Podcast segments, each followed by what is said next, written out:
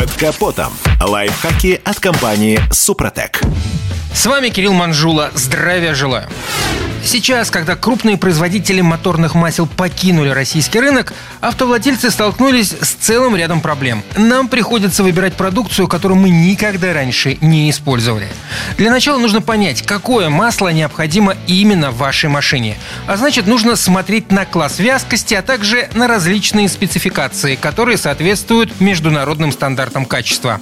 Единственной признанной системой классификации масел по вязкости является эс эй и.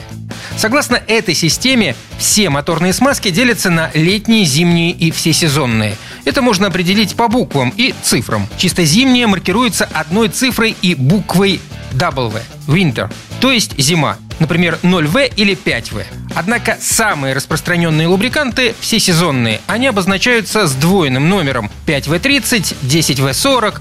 Первая цифра указывает максимальное значение вязкости при минусовых температурах. Скажем, пять вэ соответствует тридцатиградусному морозу. Вторая – это мягкость или твердость при температуре сто градусов. Чем она больше, тем выше жаростойкость. Это основной и самый простой ориентир. Если мотор вашей машины современный, надувной, можно отдать предпочтение десять вэ сорок. Так двигателю будет легче в пробках. Пожилому вполне подойдет пять вэ тридцать для любого времени года. На этикетке можно видеть и разные элементы, которые помогут убедиться в том, что продукт оригинален. Это ку ар коды или двенадцатизначная цифровая маркировка.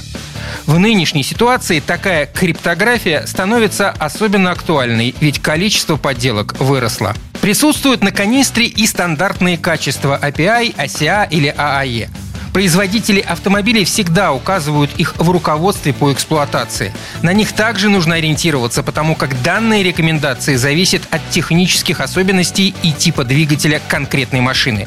Есть еще и буквенная маркировка. Например, смазки эс джи следует применять в машинах не старше две тысячи первого года, эс эм не старше две тысячи десятого, а эс эн предназначена для автомобилей с две тысячи одиннадцатого года.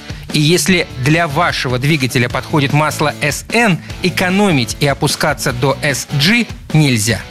На этом пока все. С вами был Кирилл Манжула. Слушайте рубрику «Под капотом» и программу «Мой автомобиль» в подкастах на нашем сайте и в мобильном приложении «Радио КП», а в эфире с понедельника по четверг в семь утра.